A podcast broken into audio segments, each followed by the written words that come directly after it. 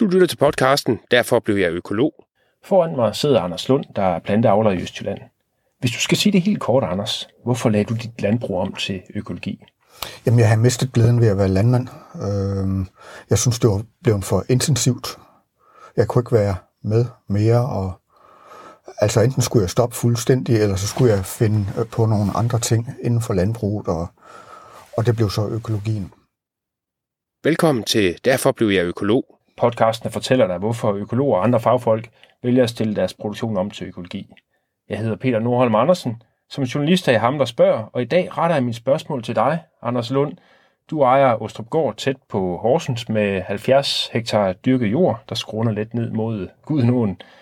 Prøv lige at vende tilbage til, hvad var det ved den intensive driftform, der havde gjort dig træt? Jamen, øh, for at forklare det, øh, så vil jeg komme med et lille eksempel. Der tilbage i, øh, i øh, 99, før jeg lagde om, øh, der var jeg med i en markstyringsgruppe. Og en markstyringsgruppe, den består af en gruppe landmænd. Ja. Det var så konventionelle planteavlere på det tidspunkt, og så en planteavlskonsulent. Og i vækstsæsonen, der hvor planterne gror, fra maj til juli, der går vi jo rundt en gang om ugen. Øh, en af os er vært, vi går rundt og kigger på, på vores marker, byggen, veen og, mm-hmm. og frøgræsset, dem alle sammen. Og vi taler lidt om, hvordan det ser ud, og, og det er rigtig fint. Når man så kommer hjem på gårdspladsen, så tager planteavlskonsulenten en stor blok frem, og så skriver han en alen lang recept om, hvad man skal sprøjte med i de forskellige afgrøder. Byggen skal sprøjtes mod melduk, man skal køre med 130 liter vand per hektar, og et lysetryk på 2,5 bar, og i, i vejen skal man ud med, med et eller andet middel, øh, og, og i, en anden afgrøde mangansulfat, et mikronæringsstof. Mm-hmm. Altså, vi får udleveret en recept, og så kan man klappe hælene sammen, og så kan man sige, ja vel, det, det må jeg have gjort, indtil vi mødes igen i næste uge. Altså, jeg synes ikke, det var særlig øh, tilfredsstillende. Okay. Lad os sige, faktisk så har jeg besøgt dit øh, landbrug for nogle år siden, og der viste du mig rundt på en flot solskinsaften i juni. Mens vi går derude i, i markerne, hvor, hvor vinden den bølger afsted i, i kornet, der fortæller du mig, at du faktisk var rigtig god til at sprøjte. Du drev ejendommen konventionelt. Men prøv lige at uddybe det. Jamen, jeg har jo, øh, siden jeg var ganske ung, været utrolig glad for planteavl. Øh, gården, jeg bor på, øh, det, den har jeg efter mine forældre og mine bedsteforældre. Da mine forældre havde i gården, var der masser af malkekøer. Og som ganske ung, der fik jeg dækket mit behov rigtig meget for at passe køer, og jeg var klar over, at det, det var ikke det, jeg ville som, som landmand, når jeg blev voksen en dag. Derimod planteavl har jeg altid været enormt glad for. Maskiner, teknik, og det er jo det, det hvad skal man sige, øh, driver den lille dreng, eller ja, øh, på det tidspunkt der. Fascinationen af maskiner. Så ja, det, der, ja, der er så meget, meget spændende der, og, og det arbejde, der er i marken der, det, det, det holder jeg meget af. Ja. Jeg starter faktisk op med min landmandsuddannelse i 1981. Ja. Og det er cirka på samme tidspunkt som der, hvor økologien den, øh, den bliver organiseret i Danmark. Og jeg kan huske på det tidspunkt der, der, der tror jeg ikke på de her unge idealister. Hvad, hvad tænker du om dem? Jamen, jeg griner af den på det tidspunkt, fordi at jeg mener, det er latterligt. De påstår, at sprøjtegift er giftig, og de påstår, at man via sunde sæskifter kan, kan dyrke jorden helt uden øh, gødning, og øh, de, de siger, det er en forkert måde, som, som det konventionelle landbrug faktisk øh, driver deres landbrug Og hvad følte du som konventionel øh, ja, ja, ja, jamen, jeg følte, var fuldstændig... Øh, øh, gale, fordi at jeg mente jo simpelthen, at det vi gjorde, kan man sige, i 1981, det var, man kunne ikke gøre det bedre simpelthen, og det var under meget stor hensyn tagen til både miljø og dyrevelfærd, og, og også øh, mennesker, der arbejder med det. Jeg, jeg, bliver nødt til at lige få lov til at sige, at, at de der ide, unge idealister, jeg grinede af i 1981, dem har jeg øh, en enorm, hvad skal man sige, øh, øh, altså beundring til i dag. Mm-hmm. Hvorfor det? Og respekt. Jeg har ja. en enorm beundring ja. og respekt for dem. Jamen, fordi de så øh, noget på et meget, meget tidligt tidspunkt, som ingen andre i samfundet så. Men de så det, og de holdt fast i det. Den dag i dag, når jeg er til møde i øh, Økologisk Landsforening, og hvis jeg tager på økologikongres og så, så videre, der er de jo med endnu. De er jo stadigvæk aktører. De, de er blevet lidt pænere at se på. De har fået en pæn skjort på, og de har fået trimmet skægget. Og... Ja, nu kan jeg også sige, at du har også en pæn skjort på i dag. ja, så, så, så hvad det her... Jo, altså... Øh, jeg synes, de var latterlige som, som helt ung, ja. øh, men, men, men jeg har stor beundring og respekt for dem i ja. dag, fordi jeg, jeg synes, det er sejt at holde fast i det, man, man, man tror på. Og... Men lad os lige prøve at spole tilbage, fordi du står på gårdsplads med recepten i hånden der. Du kører så ud på, på marken med sprøjtevognen, hvis den hedder det. Ja, ja. ja. Og det, hvordan, er, er, hvordan er det? Jamen, det er faktisk ikke rart at køre med den sprøjt der, fordi at, øh, at øh, man ved jo godt, at, øh, at, øh, at det nok ikke er sundt, og, og selvom man passer på med handsker og med, med åndedrætsværn, og altså nu har vi ikke så gode traktorer der på det tidspunkt. I dag, der har man nogle helt lukkede kabiner, og der er kulfiltre og så mm. videre, men det havde vi ikke dengang. Så altså, man, man har det faktisk øh, dårligt øh, bagefter. Øh, man har sådan en metalsmag i, i munden, og øh, man spytter hele tiden. Altså, man, man, man er faktisk lidt... Jeg var lidt utilpas. Altså, det er jo forskel på, hvordan vi reagerer. Men ja. jeg følte øh, ubehag ved det hvordan, bagefter. Hvordan ubehag? Jamen, jamen det der med sådan metalsmag i munden, ja. øh, og, og det der med, at ved, øh, spytkirtlerne, de arbejder hele tiden. Man, man, man går rundt og spytter hele tiden. Man kan ligesom ikke... Altså, man, man, er, man er ramt af et eller andet, selvom man synes, man har været forsigtig og passet på ja. osv. Anders Lund har nævnt atrasin-sagen i Ejstrupholm som en af de cases, der boostede hans skepsis. Atrasin var blevet brugt på nogle banearealer mod ukrudt i den midtjyske by, der i øvrigt ligger tæt på Anders Lunds ejendom i Midtjylland. Men 1994 viste det sig, at sprøjtegiften var endt i drikkevandet i koncentrationer op til 13 gange over grænseværdien. Det blev kædet sammen med, at der blev født for mange børn med rygmavsbrok i forhold til byens størrelse, og i en familie blev der født tre piger, der døde få måneder efter fødslen. Sammenhængen er dog aldrig blevet bevist. Atracin, det blev også brugt i majsmarker. Var det, var det et middel, som øh, brugt på, på din ejendom? Det er brugt øh, mine forældre rigtig meget, for, ja. fordi at øh, de havde mange majs. Majs, det var jo grovfoder til køerne, og atracin, det var et, øh, et øh, ukrudtsmil, der var meget effektivt. Det kunne tage alting, øh, men majsen kunne klare det. Ja. Og øh, det var sådan, at, øh, at hvis man øh, ønsker, altså typisk når man har majs, så dyrker man majs efter majs. Men var man klar over, at, at øh, nu her næste år, der skal jeg have byg på marken, så skulle man øh, året for inden faktisk øh, stoppe med at bruge det her atracin, fordi ellers så, så kom der ingen byg. Altså, der var så meget, hvad skal man sige, giftstof i jorden, så øh, man, man skulle så lige der var bare pletter på, på marken? Ja, det, hvis man ikke øh, et år for inden undlod at, at, at købe ud med det her okay. atracin der, så det, det var et, øh, et skrabmil, eller meget, meget effektiv mil. Man kan jo bruge forskellige ord ja, ja. Øh, omkring det. Så.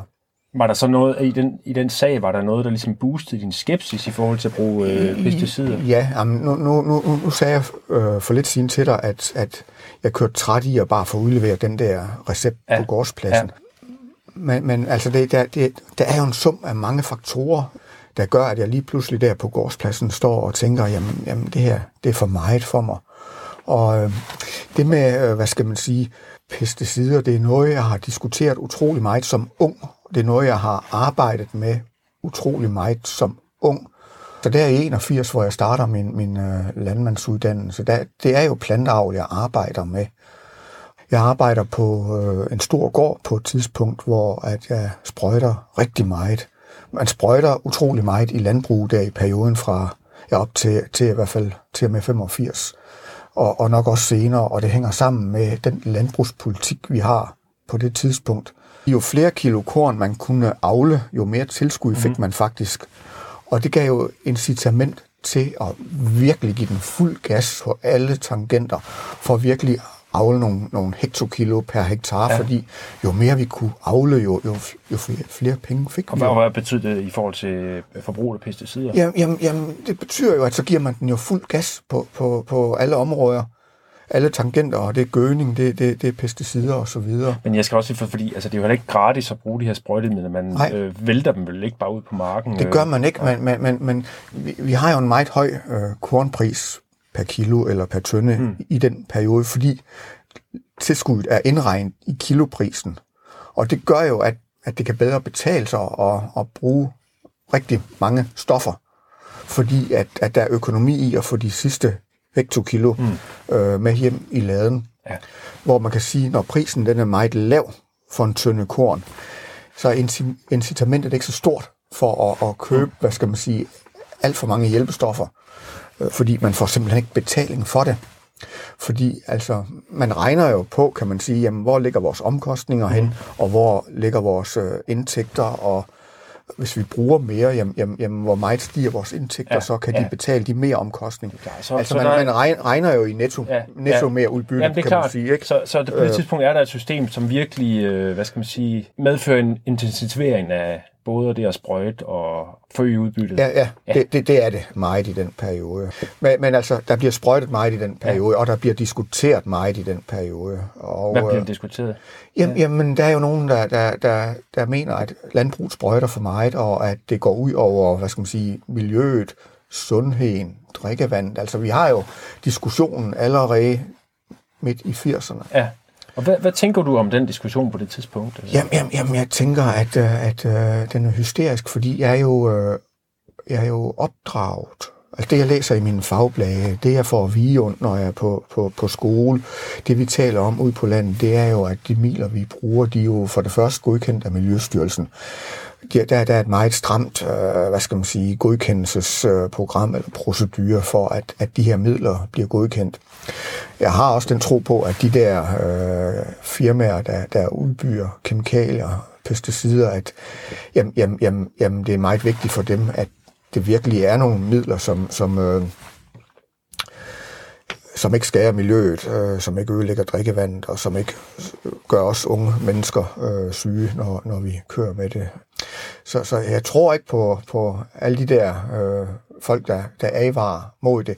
Jeg diskuterer det meget med, med jævnaldrende unge mennesker, mm-hmm. fordi nogle af mine... Øh, øh, hvad skal man sige, venner, der går jo på gymnasiet, og de ændrer lige pludselig meget holdning, fordi de, de har jo biologi, og vi, vi har nogle meget, meget voldsomme diskussioner omkring ja. det. Og jeg, hvad, hvad er det for eksempel, øh, som du kan huske for de diskussioner?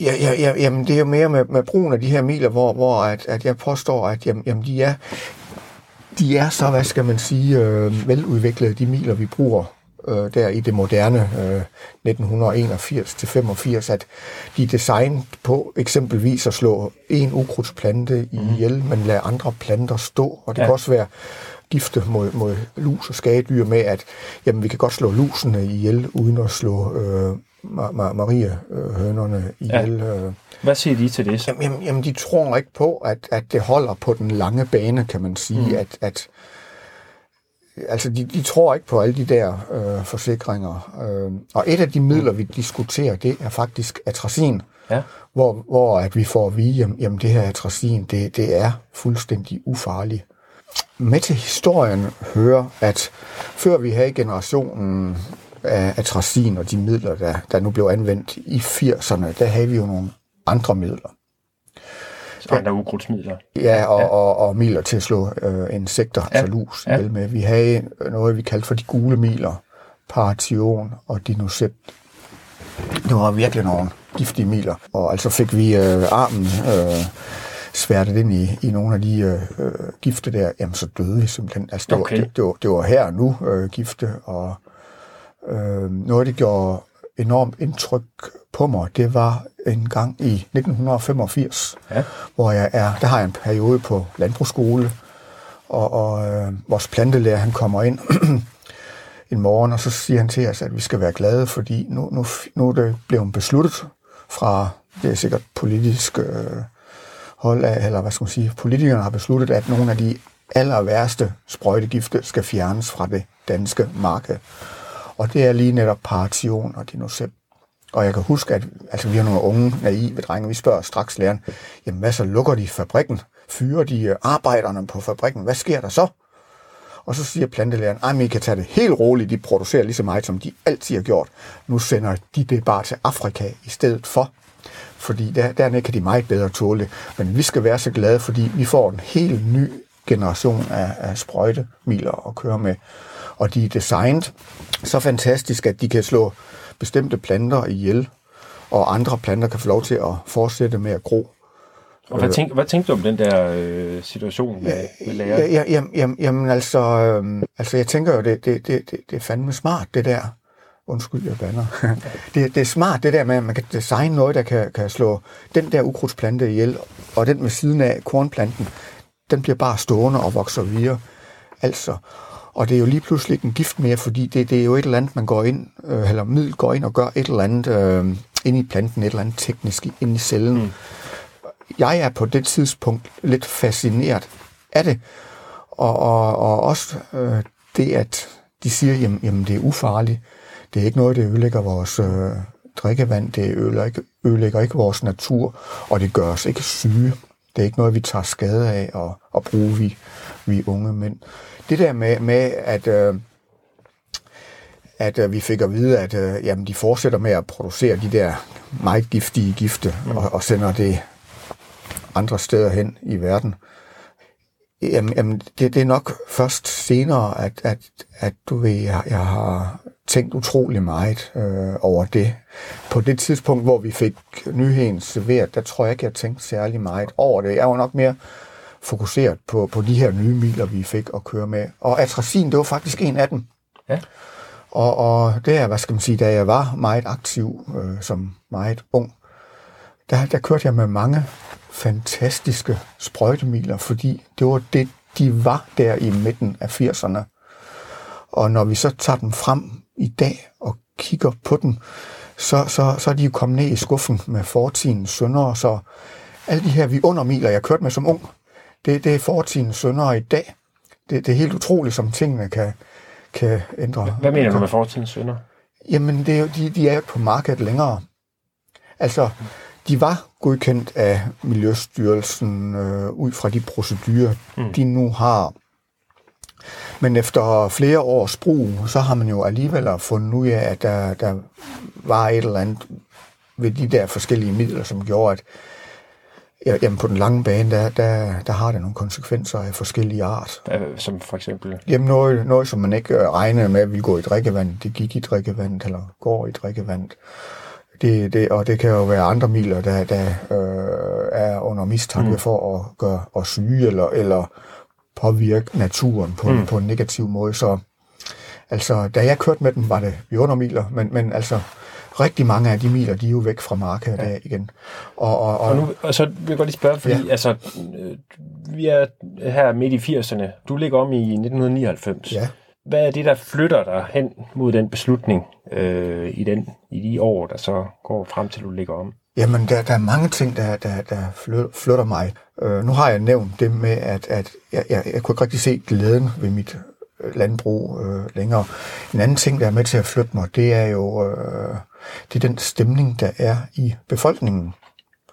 Øh, fordi allerede i, i 99, der er der en meget klar, hvad skal man sige, øh, negativ stemning imod et meget øh, intensivt øh, landbrug. Der bliver stillet mange spørgsmål ved det. En anden ting, der påvirker mig meget, det er politikerne. Ja.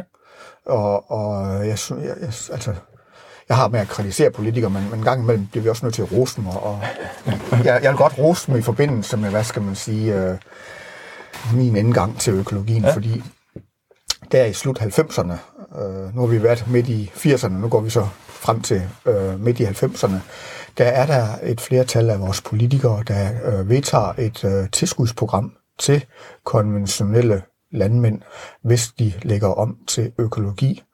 Der, der, der er simpelthen øh, nogle politikere, øh, eller det må jo være et flertal i Folketinget, der har modet og, og ligesom har, har øh, hvad skal man sige, set en mulighed i, i det her økologi. Så vi får et attraktivt omlægningstilskud. Det får jeg for at lægge min gård om mm. til, til økologi der i 1999.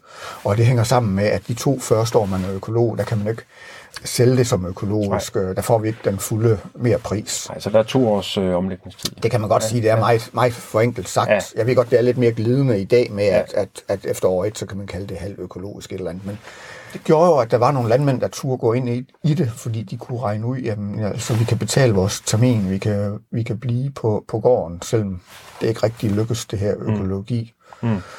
Så jeg er, jo, øh, jeg er jo påvirket, kan man sige, af forbrugerne. Jeg er påvirket af politikerne. Og, og jeg synes, det var sejt, at, at de turde vedtage det, at de gjorde det. Mm. For de jo ligesom skyld i, at der var nogle landmænd, der men det er så en ting, altså nu kan jeg jo forestille mig, at man har sine uh, rutiner, og tænker, at det må være lidt angstprovokerende at skulle lægge hele sin uh, produktion om. Hvordan, hvordan kommer du så fra, hvad skal man sige, og, og køre ud med, med sprøjtevogn og, og hele det intensive landbrug til, at, til faktisk at, at starte som økolog?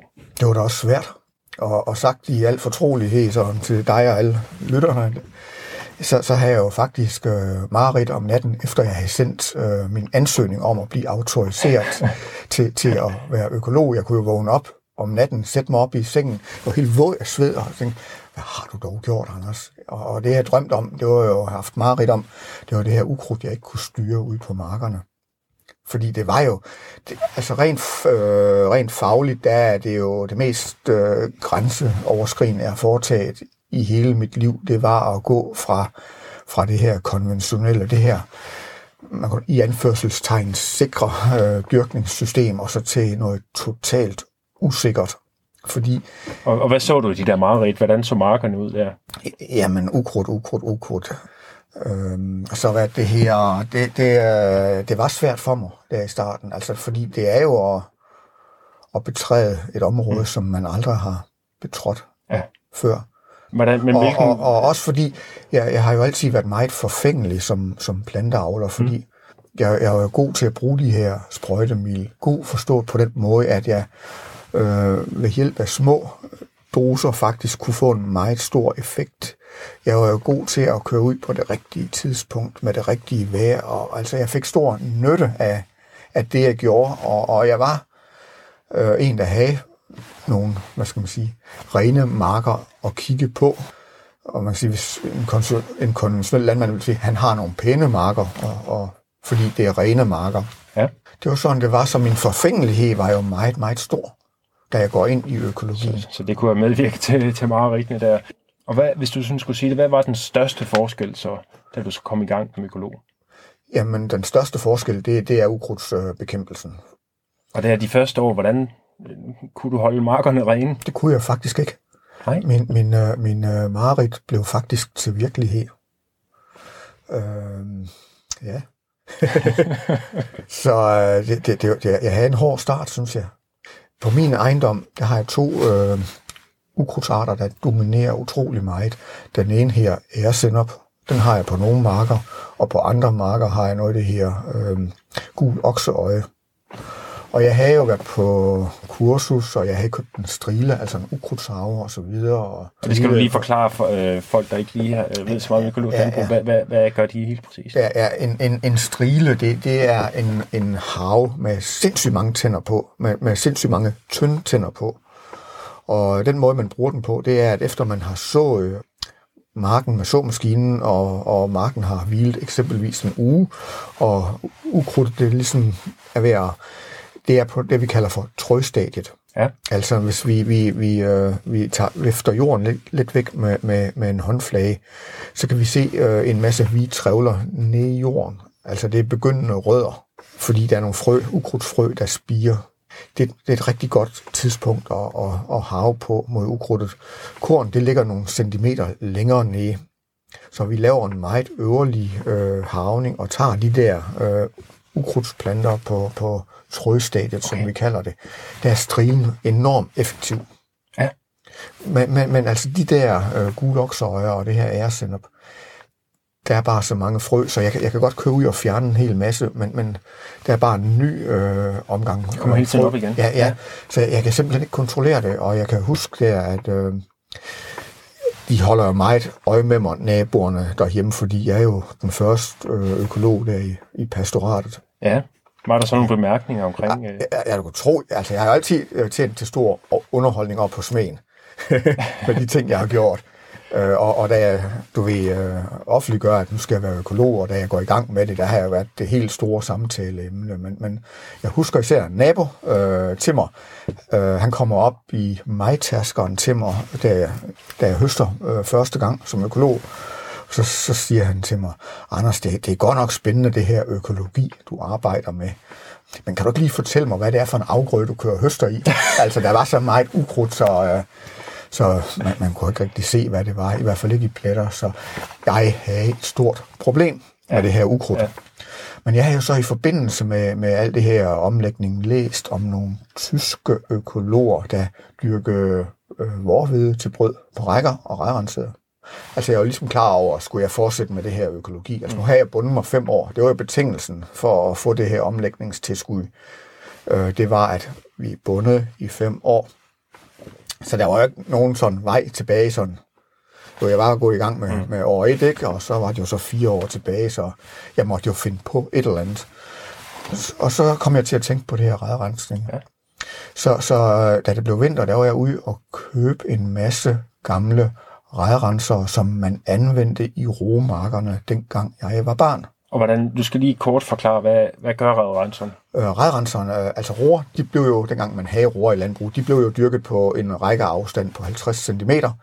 Og så kunne man rense med, med, med øh, hvad skal man sige, øh, ja, vi kalder det en gåselap, der simpelthen øh, underskærer ukrudtet, sådan at det, det dør. Ja. ja.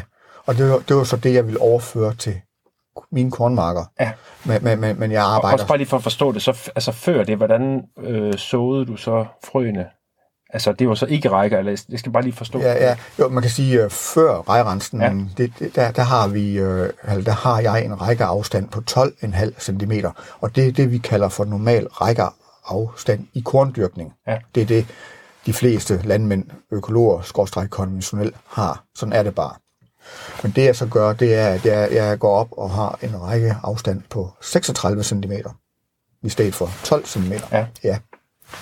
Og det gør, at så kan jeg få en, en, en gåselap, altså øh, en, en, en, øh, et stykke jern ned med, med en... Øh, så når du kører ned igennem øh, markerne? Så fjerner jeg ukrudtet ja. øh, mellem de her kornrækker, og det er meget effektivt. Okay. Det har jeg så arbejdet med lige siden. Altså den dag i dag, der dyrker jeg alle mine afgrøder på 36 cm og redrenser. Og man kan sige så i, øh, i de første år, efter jeg begyndte at redrense, der gik jeg enormt meget op i at have rene marker, fordi det var ligesom mm. det øh, fokusområde, jeg havde. Ja. Øh, jeg skulle bevise over for alle de konventionelle, at jeg som økolog kunne have rene marker, og jeg havde jo også min egen forfængelighed, der sagde, at jamen, jeg har ikke rene marker, så, så, så er jeg ikke dygtig som landmand. Jeg skal have rene marker. Og lykkedes det så rent faktisk? Ja. ja. Jeg fik nogle rigtig, rigtig fine marker.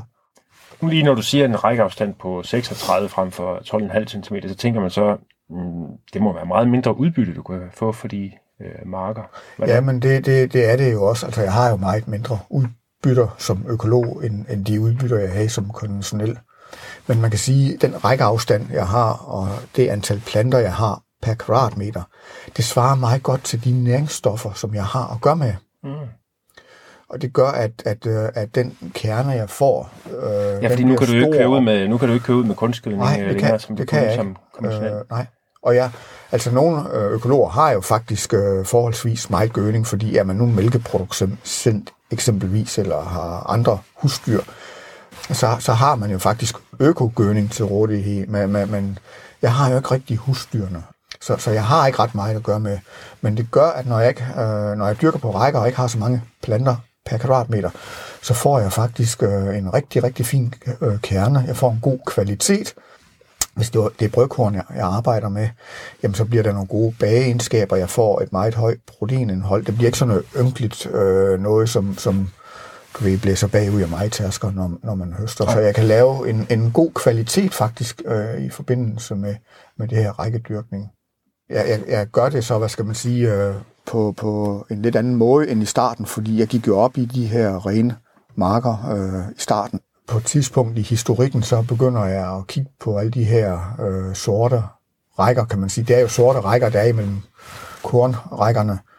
Og jeg tænker på, at det er jo tomgangsjord. Det, det, det er jo jord, der ikke laver noget som helst. Altså, du har jo lige nævnt, om, om jeg ikke Lige mangler... præcis, altså øh, set øh, fra lægmans synspunkt, ja, ja, så, og, og, så virker det som uh, uproduktiv jord i ja, forhold til, at det er jo og, og, og mere end en fordobling, øh, næsten tredobling af afstanden fra den, fra den tidligere. Ja, ja, jamen det er en tredobling, lige nuagtigt. Ja. Det er rent faktisk det, der sker rent du ved, på maskinen. Ja.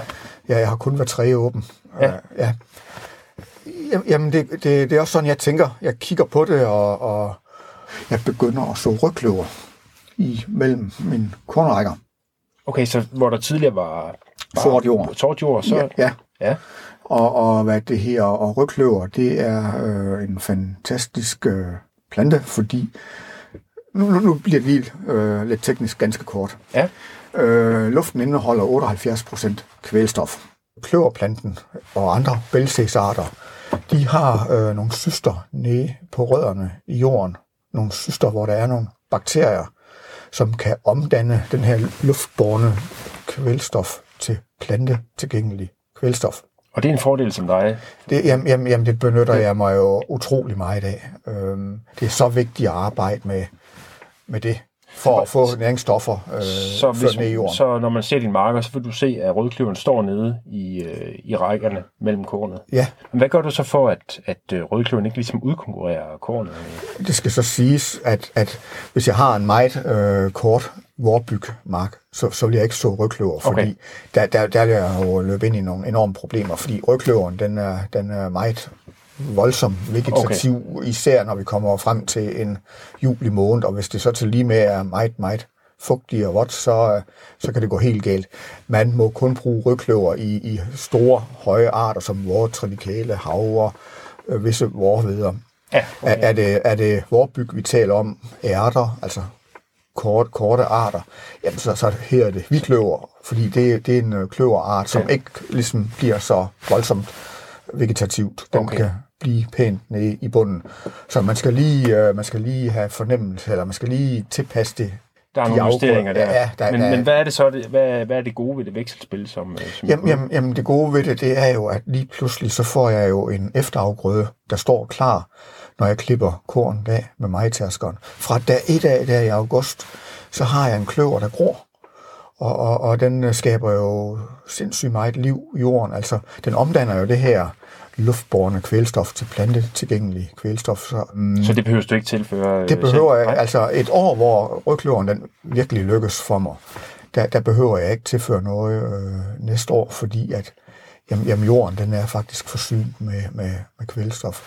En anden god ting, der er med, med kløveren, det er, at øh, den konkurrerer utrolig godt øh, mod ukrudtet. Især kvik, tisler, altså det vi kalder for rødukrudt. Ja, så det er en god øh, ukrudtstue med andre ord. Det, jamen, det, det, det er en rigtig god ukrudtsbekæmper, og ja. det, det jeg typisk har gjort efter høst, det er at køre ud med en brakpusser. Det, det er en kæmpe planklipper, kan man sige. Ja. Så har jeg klippet øh, stuppen, kornstuppen ned, og, og, og kløveren så langt ned, jeg nu kunne, til en 7, 7,5 cm cirka, mellem 7 og 10 cm. Når jeg har gjort det, så har det jo så været genvækst, altså tingene, kløveren er begyndt at gro igen, og kløveren har altid været hurtigere end, end kvikten og end tislerne og, og det andet ukrudt, der måtte være spiret frem. Den har kvalt det simpelthen, så det har været en fornøjelse Ja. ja. at, at se på. Og nu vi har fingrene nede i jorden, så har Ja, du ja. også fortalt mig, at her de senere år, der er du begyndt at, interessere dig rigtig meget for, hvad der sker i jorden. Jamen, det ja. går jeg meget op i Ja. i dag. Og der kunne jeg godt lige tænke mig at spørge, fordi da du var konventionel, altså hvad, hvad tænkte du om en håndfuld jord, når du stod i marken og kiggede ned i den? Ja, jamen, jamen jeg, jeg, jeg, øh, jeg tænkte på den måde, at øh, når jeg øh, høster min mark, så, så kører jeg en hel masse næringsstoffer væk fra marken af. Og det er meget, meget vigtigt for mig, at jeg sørger for at køre de her næringsstoffer ud, altså via handelsgødning på Ja. marken igen. Altså det, vi kalder Så- kunstgødning. kunstgødning, ja, ja, ja.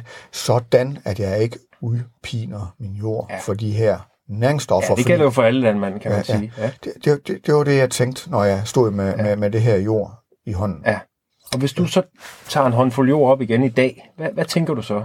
Jamen, jamen, jamen, så tænker jeg på en helt anden måde. Jeg tænker, at i den her håndfuld jord, der, der har jeg sindssygt meget liv. Og, og det er meget, meget vigtigt, at jeg har rigtig meget fokus på det liv. Fordi det, det, øh, det, det skaber mig, hvad skal man sige, øh, gode, robuste udbytter. Og, hvad- og hvad er det for noget liv, du tænker på der? Jamen, hvis vi tager en, en, en, en spand fuld jord, der er jo flere organismer, end der, der er mennesker på, på, på den her planet. Det, der fylder mest, det er det, vi ikke kan se med, med øjet, men, men kun kan se gennem mikroskopet. Bakterierne.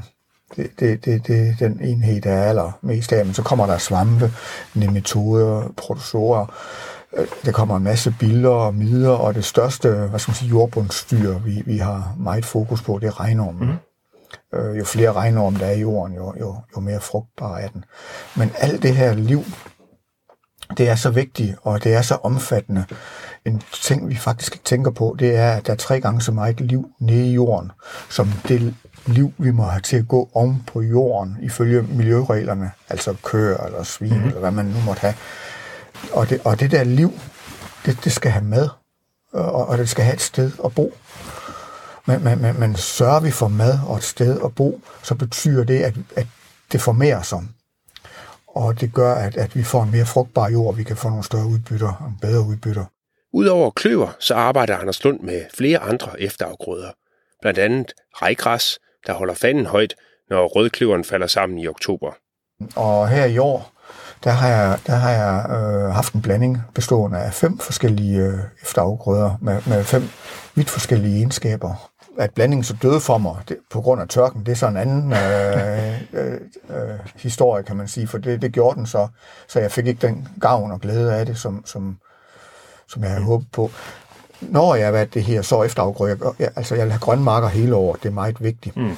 Efter den der øh, kornafgrøde, som vi skal tjene penge på og leve af, så skal vi jo have en afgrøde, som, som, som gør vores, øh, hvad skal man sige, eller forsyner biologien med mad og, ja. og gør vores jord. Øhm, efterafgrøden så jeg altid i foråret i maj måned i forbindelse med rejrensningen.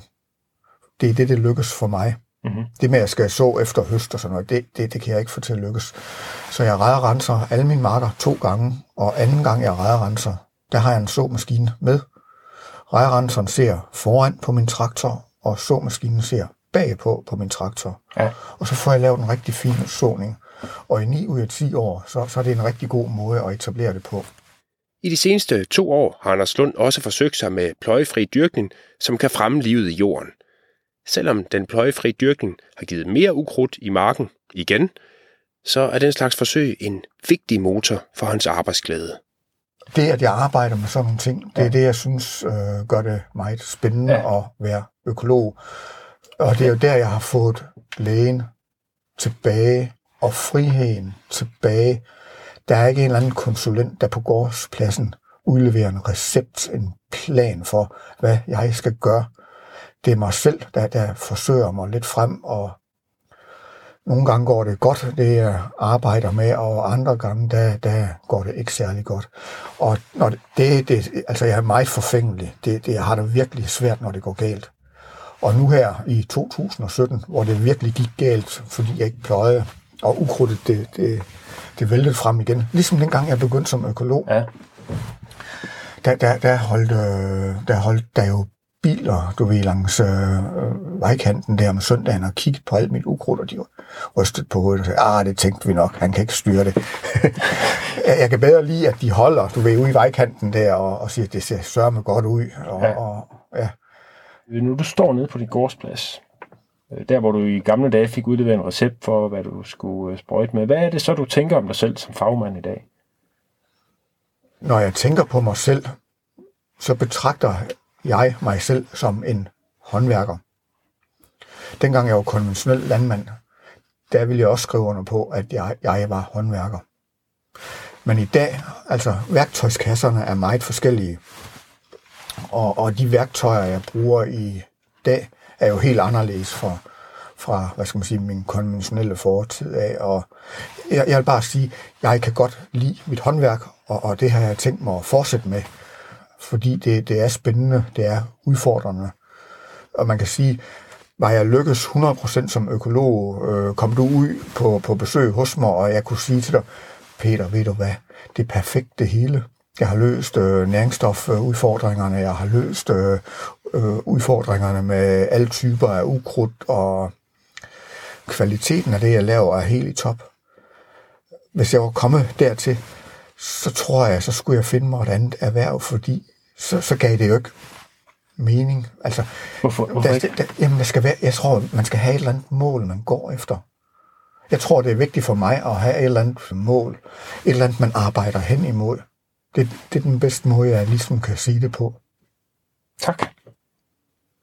Selv tak.